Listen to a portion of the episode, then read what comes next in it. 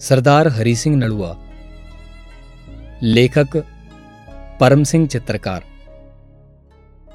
ਅਲਫ ਆਫਰੀ ਜੰਮਣਾ ਕਹਿਣ ਸਾਰੇ। ਹਰੀ ਸਿੰਘ ਦੂਲੇ ਸਰਦਾਰ ਤਾਈ। ਜਮਾਦਾਰ ਬੇਲੀ ਰਾਜੇ ਸਾਹਿਬ ਕੋਲੋਂ। ਕੱਦ ਉੱਚਾ ਬੁਲੰਦ ਸਰਦਾਰ ਤਾਈ। ਧਨੀ ਤੇਗ ਦਾ ਮਰਦ ਨਸੀਬ ਵਾਲਾ। ਸਾਇਆ ਉਸ ਦਾ ਕੁੱਲ ਸੰਸਾਰ ਤਾਈ। ਕਾਦਰ ਯਾਰ ਪਹਾੜਾਂ ਨੂੰ ਸੋਧਿਓ ਸੂ। ਕਾਬਲ ਕੰਬਿਆ ਖੌਫ ਕੰਧਾਰ ਤਾਈ। ਕਾਬਲ ਕੰਬਿਆ ਖੌਫ ਕੰਧਾਰ ਤਾਈ। ਸਰਦਾਰ ਹਰੀ ਸਿੰਘ ਨਲੂਆ ਜਿਸ ਦਾ ਨਾਂ ਜ਼ਾਲਮ ਨੂੰ ਕੰਬਣੀ ਛੇੜ ਦਿੰਦਾ ਸੀ ਤੇ ਮਜਲੂਮ ਦੇ ਸੀਨੇ ਠੰਡ ਪਾ ਦਿੰਦਾ ਸੀ।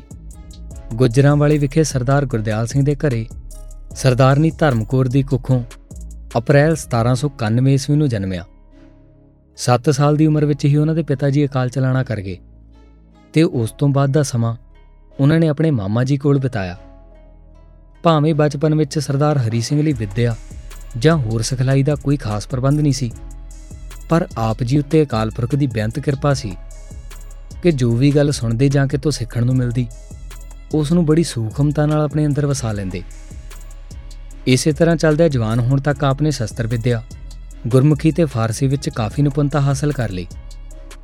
ਸਰਦਾਰ ਹਰੀ ਸਿੰਘ ਨਰੋਲ ਆਪਣੀ ਯੋਗਤਾ ਸਦਕਾ ਇੱਕ ਸਧਾਰਨ ਜਵਾਨ ਤੋਂ ਖਾਲਸਾ ਰਾਜ ਦੇ ਸਭ ਤੋਂ ਸਿਖਰਲੇ ਮੁਕਾਮਾਂ ਤੱਕ ਪਹੁੰਚੇ।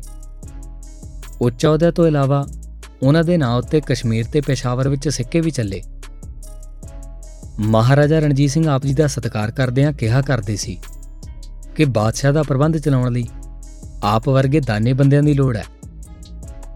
ਬੇਹੱਦ ਹਠੀ ਤੇ ਮਿਹਨਤੀ ਸੁਭਾਅ ਹੋਣ ਕਰਕੇ ਬਹੁਤ ਧਨ ਦੌਲਤ ਦੇ ਮਾਲਕ ਹੋਣ ਦੇ ਬਾਵਜੂਦ ਵੀ ਸਰਦਾਰ ਹਰੀ ਸਿੰਘ ਆਪਣੇ ਆਖਰੀ ਸਾਹਾਂ ਤੱਕ ਖਾਲਸਾ ਰਾਜ ਦੀ ਚੜ੍ਹਦੀ ਕਲਾ ਲਈ ਨਿਰੰਤਰ ਕਾਰਜ ਕਰਦੇ ਰਹੇ।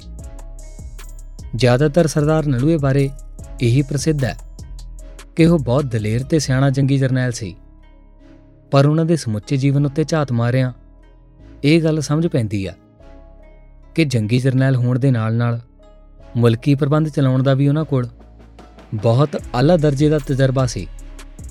ਇਸ ਦੀ ਇੱਕ ਉਦਾਹਰਣ ਇਹ ਲਈ ਜਾ ਸਕਦੀ ਹੈ ਕਿ ਜਦੋਂ ਉਹਨਾਂ ਨੇ ਕਸ਼ਮੀਰ ਦਾ ਪ੍ਰਬੰਧ ਛੱਡ ਕੇ ਅਗਲੇ ਹਿੱਸਿਆਂ ਵਿੱਚ ਜਾਣ ਦੀ ਤਿਆਰੀ ਕੀਤੀ, ਤਾਂ ਉਹਨਾਂ ਦੀ ਵਿਦਾਇਗੀ ਵੇਲੇ ਉੱਥੋਂ ਦੇ ਹੋਰ ਅਹੁਦੇਦਾਰ ਤੇ ਆਮ ਜਨਤਾ ਦੇ ਹੰਝੂ ਰੁਕ ਨਹੀਂ ਸੀ ਰਹੇ ਸਨ।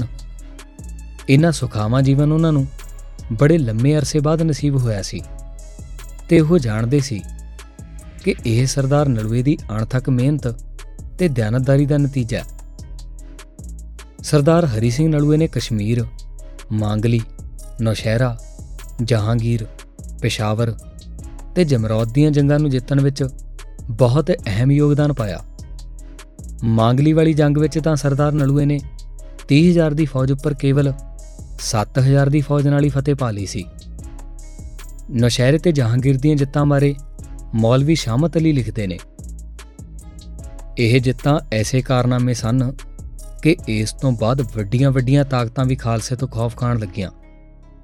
ਇਹਨਾਂ ਜੰਗਾਂ ਵਿੱਚ ਸਰਦਾਰ ਨਲੂਏ ਦੇ ਜੰਗੀ ਹੁਨਰ ਦਾ ਖੂਬ ਇਸਤੇਮਾਲ ਹੋਇਆ ਸੀ। 6 ਫਰਵਰੀ 1834 ਈਸਵੀ ਨੂੰ ਸਰਦਾਰ ਹਰੀ ਸਿੰਘ ਨਲੂਏ ਤੇ ਕਵਰ ਨੌਨਿਹਾਲ ਸਿੰਘ ਦੀ ਅਗਵਾਈ ਹੇਠ ਪੇਸ਼ਾਵਰ ਨੂੰ ਜਿੱਤ ਕੇ ਖਾਲਸਾ ਰਾਜ ਦਾ ਹਿੱਸਾ ਬਣਾਇਆ ਗਿਆ। ਇਸ ਜਿੱਤ ਨਾਲ ਸਾਰਾ ਸਰਹੱਦੀ ਇਲਾਕਾ ਹੀ ਖਾਲਸੇ ਦੇ ਅਧੀਨ ਹੋ ਗਿਆ। ਇਹ ਜਿੱਤ ਇੰਨੀ ਅਹਿਮ ਤੇ ਔਖੀ ਖੇਡ ਸੀ ਕਿ ਕੁਝ ਇਤਿਹਾਸਕਾਰ ਇਸ ਨੂੰ ਕਰਾਮਾਤ ਦਾ ਨਾਂ ਦਿੰਦੇ ਨੇ। ਇਸ ਜਿੱਤ ਦੀ ਅਹਿਮੀਅਤ ਨੂੰ ਸਮਝਦੇ ਹੀ ਮਹਾਰਾਜਾ ਰਣਜੀਤ ਸਿੰਘ ਨੇ ਪੇਸ਼ਾਵਰ ਵਿੱਚ ਸਰਦਾਰ ਹਰੀ ਸਿੰਘ ਨਲੂਏ ਨੂੰ ਆਪਣੇ ਨਾਂ ਦਾ ਸਿੱਕਾ ਚਲਾਉਣ ਦੇ ਅਧਿਕਾਰ ਦਿੱਤੇ ਸਨ। ਇਸ ਤੋਂ ਬਾਅਦ ਸਰਦਾਰ ਜੀ ਨੇ ਪੇਸ਼ਾਵਰ ਤੋਂ ਕਾਬਲ ਵੱਲ ਜਾਣ ਵਾਲਾ ਦਰਾ ਖੈਬਰ ਆਪਣੇ ਕਾਬੂ 'ਚ ਕਰਨ ਲਈ, ਜਮਰੌਦ ਦੀ ਥਾਂ ਚੁਣੀ ਤੇ ਉੱਥੇ ਫਤਿਹਗੜ੍ਹ ਨਾਂ ਦਾ ਕਿਲਾ ਉਸਾਰਿਆ।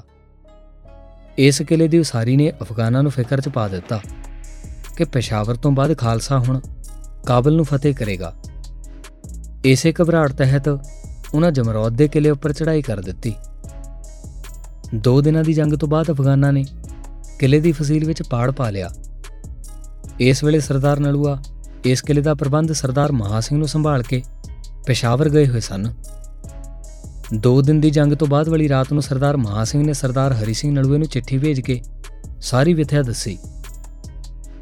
ਇਹ ਪੜਦੇ ਸਾਰ ਨਲੂਆ 6000 ਪੈਦਲ 1000 ਸਵਾਰ ਤੇ 18 ਤੋਪਾਂ ਲੈ ਕੇ ਮੈਦਾਨੇ ਜੰਗ 'ਚ ਜਾ ਗਜਿਆ ਜਦੋਂ ਪਠਾਣੀ ਫੌਜ ਨੂੰ ਸਰਦਾਰ ਨਲੂਏ ਦੀ ਆਮਦ ਦਾ ਪਤਾ ਲੱਗਾ, ਤਾਂ ਉਹ ਪਿੱਛੇ ਨੂੰ ਖਿਸਕਣ ਲੱਗੇ ਤੇ ਅਖੀਰ ਉਹ ਮੈਦਾਨ ਵਿੱਚੋਂ ਭੱਜ ਕੇ ਦਰਾ ਖੈਬਰ ਵਿੱਚ ਜਾ ਵੜੇ।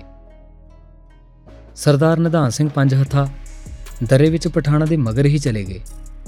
ਤਾਂ ਸਰਦਾਰ ਹਰੀ ਸਿੰਘ ਉਹਨਾਂ ਨੂੰ ਵਾਪਸ ਲਿਆਉਣ ਦੀ ਉਹਨਾਂ ਦੇ ਮਗਰ ਹੀ ਆਪਣਾ ਫੌਜੀ ਦਸਤਾ ਲੈ ਕੇ ਚਲੇ ਗਏ। ਜਿੱਥੇ ਓਲੇ ਵਿੱਚ ਬੈਠੇ ਪਠਾਣਾਂ ਨੇ ਸਰਦਾਰ ਹਰੀ ਸਿੰਘ ਨਲੂਏ ਤੇ ਗੋਲੀਆਂ ਚਲਾ ਦਿੱਤੀਆਂ। ਤੇ ਉਹਨਾਂ ਵਿੱਚੋਂ ਦੋ ਗੋਲੀਆਂ ਸਰਦਾਰ ਹਰੀ ਸਿੰਘ ਦੇ ਆ ਵੱਜੀਆਂ ਭਾਵੇਂ ਉਹਨਾਂ ਪਠਾਣਾਂ ਨੂੰ ਬਾਹਰ ਕੱਢ ਕੇ ਮਾਰ ਦਿੱਤਾ ਗਿਆ, ਪਰ ਭਾਣਾ ਵਾਪਰ ਚੁੱਕਾ ਸੀ।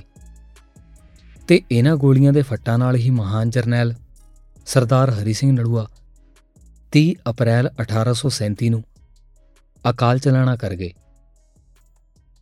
ਵਾਹਿਗੁਰੂ ਜੀ ਕਾ ਖਾਲਸਾ, ਵਾਹਿਗੁਰੂ ਜੀ ਕੀ ਫਤਿਹ।